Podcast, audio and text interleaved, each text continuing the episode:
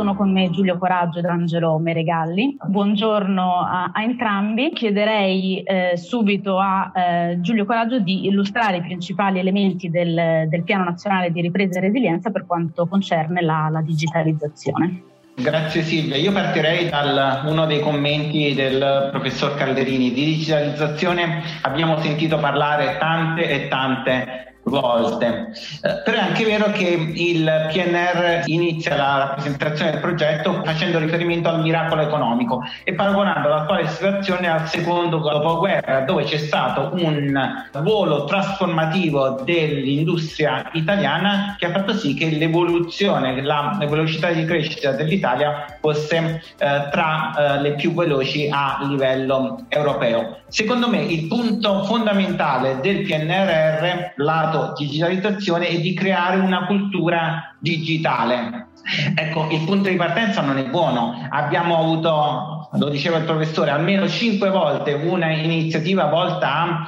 a uh, favorire la digitalizzazione all'interno del nostro paese, ma abbiamo piccole e medie imprese che ancora non hanno concepito il valore aggiunto della digitalizzazione. Qui abbiamo Angelo Meregalli che per oltre due anni ha vissuto nella Silicon Valley e ci potrà dare eh, l'esperienza concreta di come la Silicon Valley non sia nata per caso, è il risultato di un progetto del governo eh, americano. Questo è quello che sembra che eh, sia, si voglia fare ora con la digitalizzazione, partendo dalla diffusione della banda ultralarga sull'intero territorio nazionale, che sembra un qualcosa di scontato, ma non lo è assolutamente. L'abbiamo provato sulla nostra pelle con il remote working degli ultimi mesi. L'ubiquità di internet consente l'utilizzo di tecnologie come il 5G o l'intelligenza artificiale che in un contesto in cui abbiamo addirittura 46 miliardi di dispositivi connessi consentono per esempio di utilizzare tecnologie come la telemedicina che in un contesto italiano in cui c'è un'età media elevatissima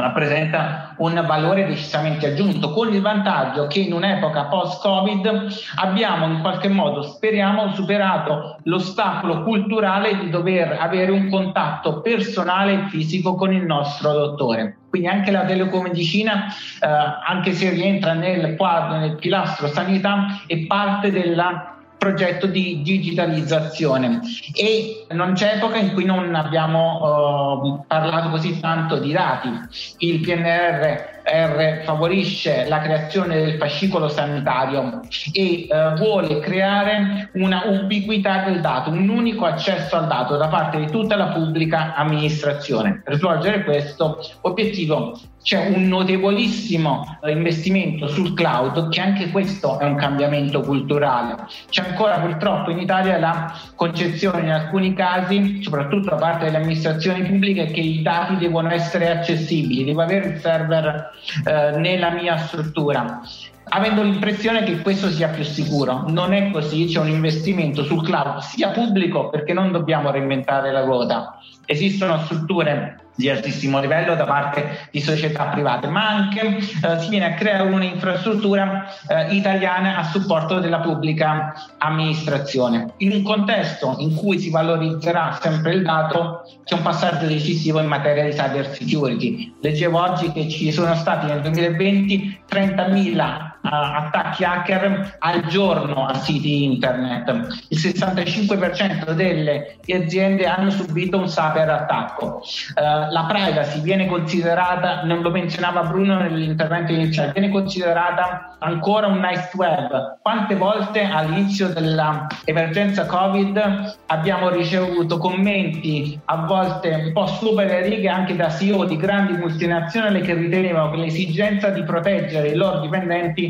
con gli consentisse di ignorare del tutto la privacy. Il dato è un valore, il dato è un rischio. Eh, c'è una citazione interessante di John Chambers, che è il, l'ex CEO di Cisco, che dice che ci sono due categorie di società, le società che hanno subito un attacco hacker e le società che non hanno conoscenza di averlo subito. Ecco, tutte le aziende devono poter proteggere il dato perché può essere una fonte di guadagno e una fonte di danno a carico degli individui. Quindi il passaggio è la creazione di questa cittadinanza eh, digitale e, e, questa è la base per la creazione della transazione 4.0. Ci sono dei notevolissimi incentivi fiscali all'innovazione, si parla addirittura dei sistemi satellitari, di 5G, di IoT, Ecco, senza il cambiamento culturale abbiamo gli stessi incentivi fiscali con certamente più soldi che comporta che eh, possiamo beneficiarne ma possiamo anche bruciare tante occasioni eh, che eh, abbiamo visto in eh, passato. Mi sembra che il grande passaggio eh, decisivo sia la creazione di un contesto che possa valorizzare queste occasioni e questo certamente eh, in, avrà come settori principe in cui ci saranno gli investimenti la cultura e il turismo. Ancora una volta Angelo ci potrà dare la sua esperienza con eh, quello che lui sta vedendo da, all'interno di Fiera di Milano su come trasformare in ottica digitale la valorizzazione delle ricchezze culturali che ha un paese come eh, l'Italia. Abbiamo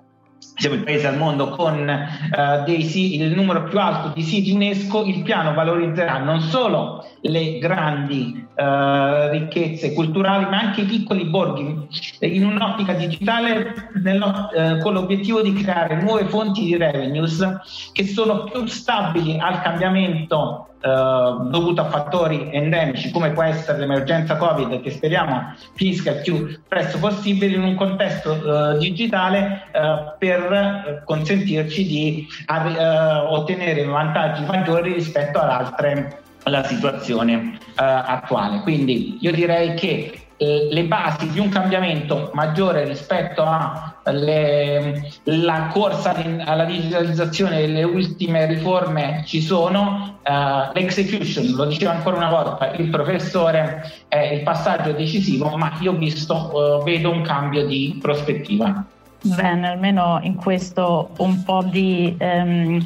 di, di ottimismo. E speriamo anche che questo processo sia davvero inclusivo e che nell'insieme poi vada eh, a riguardare e a impattare anche tutte quelle aree del, del, paese, penso al sud e al mezzogiorno, ma non solo che in questo momento sono ehm, diciamo, rimaste più indietro rispetto eh, per esempio alle, alle grandi città. Eh, poi ci torniamo e ehm, c'è anche una domanda dal pubblico per Giulio Coraggio, però eh, prima vorrei sentire da ehm, Angelo eh, Meregalli un po' la sua testimonianza, visto che eh, negli ultimi anni ha lavorato per la multinazionale PayPal in Italia, ma poi si è spostato a Parigi ed è arrivato fino alla Silicon Valley. Eh, Coraggio prima ha menzionato la Silicon Valley, che cosa significa poi al di là del, eh, del luogo fisico ehm, e quindi ehm, qual è la sua esperienza e soprattutto qual è la differenza principale nell'approccio alla digitalizzazione tra l'Italia e gli Stati Uniti? Grazie eh, Silvia, grazie Giulio. Direi che parto dal cognome di Giulio, coraggio. Questo forse è un elemento distintivo uh, per uh, spiegare la differenza tra uh, la California, quindi non parlo degli Stati Uniti, parlo della California e parlo della Silicon Valley, perché molto, c'è molta diversità anche nell'altro continente e parlo di Italia e ovviamente di, di Europa, di un mondo, quello di PayPal PayPal che io ho visto sia in una fase, chiamiamola ancora imprenditoriale, quella in cui era il gruppo eBay, il gruppo eBay era la superstar ovviamente dell'era eh, internet, aveva acquisito PayPal, ne aveva fatto le fortune perché PayPal è nata sul backbone di eBay naturalmente, eh, per poi realizzare che a un certo punto PayPal faceva un business talmente più veloce e dinamico che doveva essere di nuovo separata e percorrere una strada diversa. E quindi l'ho vista trasformarsi da una ancora mentalità, un gruppo imprenditoriale a una uh, multinazionale che capisce che la scala anche geografica ormai diventata alta, che ha un sacco di clienti corporate, piccoli e medie imprese e partner che affrontano la digitalizzazione a velocità differenti e quindi deve darsi regole e struttura da corporate fino ovviamente agli ultimi anni in cui PayPal ormai capitalizza 300 miliardi e passa, insomma, per intenderci. Bene, la mia esperienza, è, è, quindi torno al tema del coraggio, è proprio quella di un, uh, come si dice, mindset, una mentalità che ha radici culturali molto molto differenti. E questo anche in ambienti tutto sommato omogenei perché eh, la comunità PayPal nel mondo parla una lingua molto vicina io ho avuto nella mia esperienza europea, in particolare c'erano anche paesi del Middle East, eh, persone in uffici di 11 uffici diversi che sì, parlavano tutti inglese, capivano tutti la lingua del codice digitale, però culturalmente avevano approcci completamente differenti e quindi capire questa diversità è fondamentale. E comunque la vera distinzione è che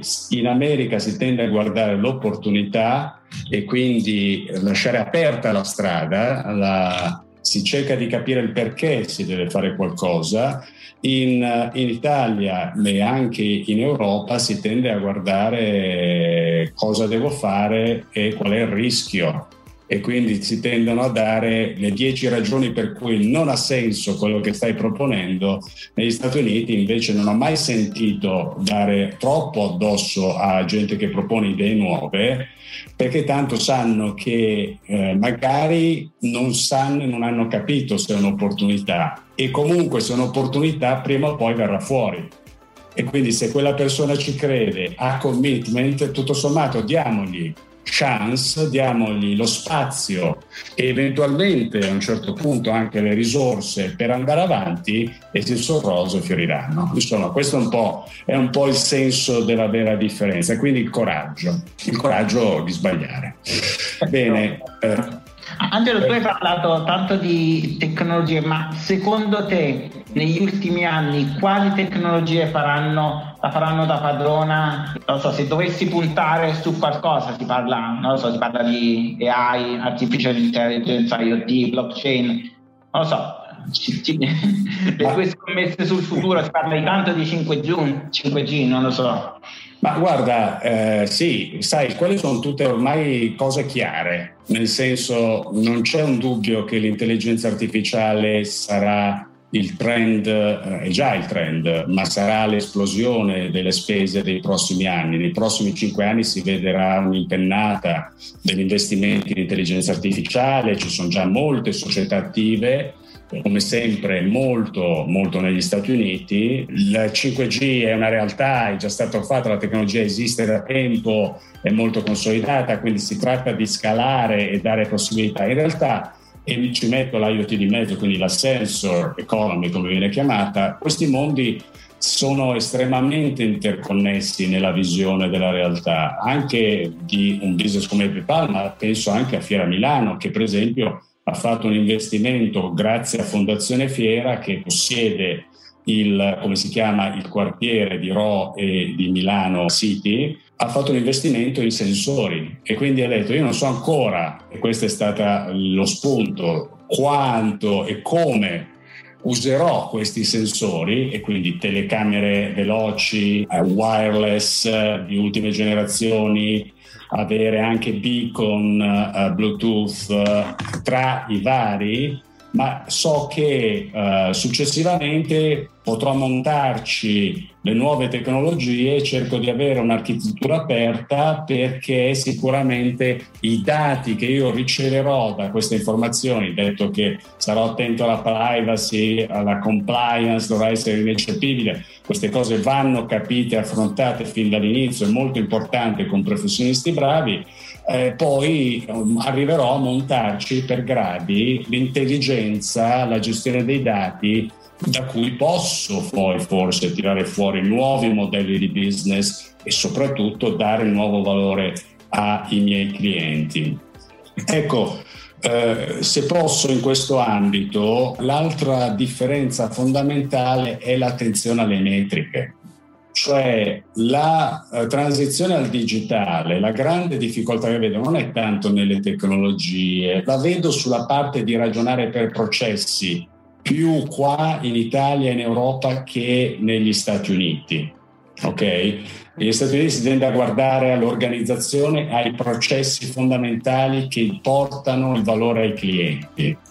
e così si ragiona a scapito di tutto il resto. Se un'organizzazione non funziona e quel processo non va, lo si cambia senza pensarci troppo, lo si modifica, non lo si trascina, cosa che invece ho visto fare in diversi ambiti in Europa e anche in Italia, a costo poi di dare pessimi eh, livelli di servizio al cliente. E il digitale è eh, proprio la disciplina del ripensare a questi processi, per non parlare dell'intelligenza artificiale, che significa addirittura renderli autonomi. Ora siamo al 50% si dice, no? con machine learning, machine vision eh, e le altre tecnologie di deep learning e, e, e neural uh, language programming, eh, che sono le quattro fondamentali aree dell'intelligenza artificiale, ma la verità è che questa hyper automation porterà ancora di più a pensare per processi e porterà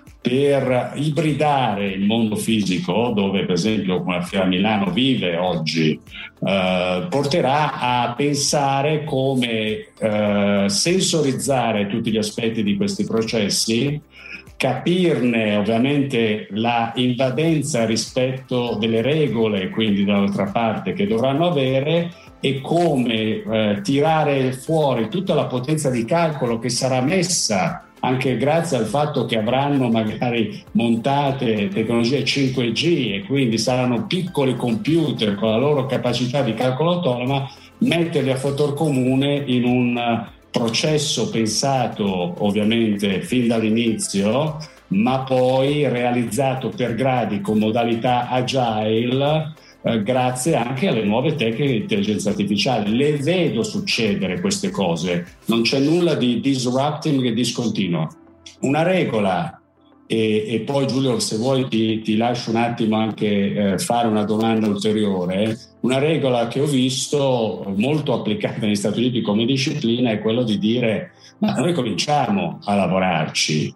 Eh, poi io comincio a gestire come top management l'allocazione delle risorse, quante persone ti ci metto, quanto capitale ti do per gradi, perché capisco strada facendo eh, che stai ottenendo effettivamente risultati, che comincio a capire come applicarlo e come avere impatto sulla mia top line o anche sulla mia bottom line, no? Quindi io devo riuscire a dare spazio al talento imprenditoriale e anche a scommettere su qualcosa che oggi non ho pienamente capito. Quindi non voglio vedere business plan sofisticati, pieni, conclusivi, o aver capito perfettamente un piano di deployment di due o tre anni, perché tanto le cose cambieranno. C'è tanto ancora da capire. Se mi posso un po' collegare al tuo ragionamento, ehm, praticamente tu hai raccontato un po' dell'approccio al rischio eh, americano e soprattutto californiano, hai fatto secondo me una giusta notazione, la California non è il resto eh, degli Stati Uniti e por- forse il PNRR ci consente di prenderci quei rischi che non sono tanto della cultura europea tu facevi l'esempio della fiera di Milano, investiamo nella sensoristica, sappiamo cosa possiamo fare il giorno 1, creiamo un sistema aperto in modo tale da poi beneficiare eh, successivamente e riorganizzare il business alla luce dell'evoluzione. Quindi questo mi sembra un uh, passaggio uh, assolutamente uh, decisivo che però forse eh, se eh, voglio eh, lanciare una lancia contro l'approccio europeo, lo diceva ancora il professore, da una parte noi vogliamo accelerare, dall'altra parte ci freniamo. Eh, di due settimane fa la pubblicazione del regolamento sull'intelligenza artificiale, la bozza di regolamento sull'intelligenza artificiale che introduce un sistema di certificazione dei sistemi dove Invece forse là, ma sono, uh, sono, aperto a discuterne con te Angelo, la deregolamentazione è quella, uh, crea quel environment in cui ti puoi prendere il rischio. Se ti devi per ogni upgrade devi andare avanti per nuove certificazioni, evidentemente l'innovazione eh, ne, risente. Io faccio sempre l'esempio, se YouTube avesse pensato che una gran parte dei loro video inizialmente erano in violazione del copyright, non avrebbero mai creato la piattaforma. Non so che ne pensi. Guarda, sicuramente siamo molto forti, eh, sicuramente è un punto di distinzione in Europa eh, su creare regolamenti eh, e non lo dico con ironia, è un dato di fatto, no? evidentemente. Eh, non pensate però che non, non lo siano altrettanto gli Stati Uniti ogni Stato del governo della, della, della, del, degli Stati Uniti naturalmente ha la sua legislazione, spesso diversa, quindi quando devi fare un lavoro di compliance eh, devi farlo in California, devi farlo in tutti gli stati, eh, c'è meno omogeneità di quanto poi si pensi. Chiaro che poi è un mercato unico, però eh, i regolamenti spesso, soprattutto nell'ambito fintech, sono sempre molto molto molto delicati anche a livello locale. Quindi mh, mm, non pensate che sia così diverso. È certo che ho visto, e vi assicuro i regolatori statunitensi sono inesorabili e fermi da un punto di vista, io ho visto applicare veramente con grandissimo rigore le regole che sono state date, detto che poi, come avete ovviamente conoscete la storia, eh, eh, ci sono stati ovviamente scandali, crisi, quindi non è che manchino, eh, non c'è mai limite al rischio, al modo di gestirlo e tutti ne sono coscienti naturalmente, però ho visto anche la capacità di sedersi, confrontarsi e capire. Per esempio, l'esperienza è stata quella nel mondo della blockchain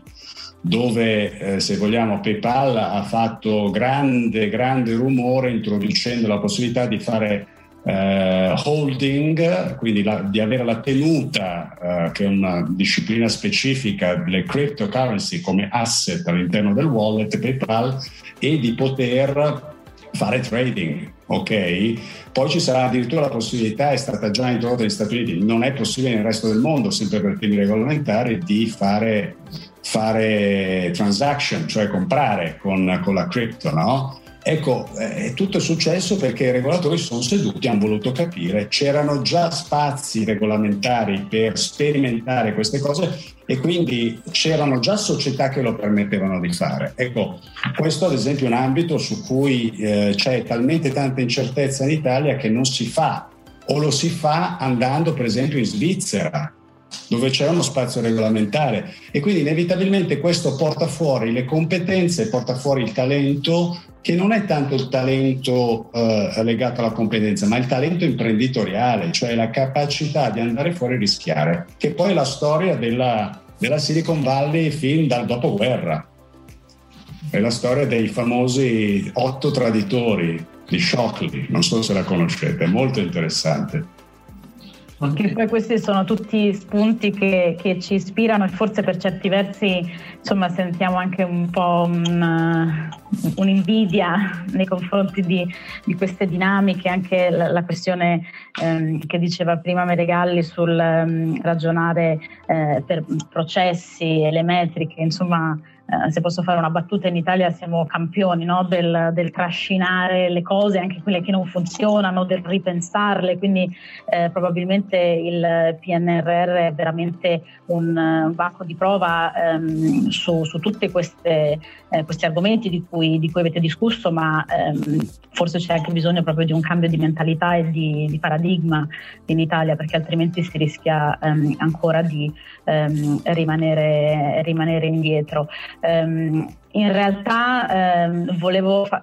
no, Coraggio voleva dire qualcosa? Uh, no, uh, se mi posso permettere, lo so che stiamo andando lunghi, però c'è una domanda, domanda diceva come, come, si concilia questa digitalizzazione con la privacy. Vi possiamo dire che noi stiamo lavorando per esempio, e da padre di tre figli ne sono molto felice, sulla piattaforma digitale della, per la uh, gestione a distanza delle scuole, il distance learning, il registro elettronico scolastico unico eh, europeo. È un progetto affascinantissimo, eh,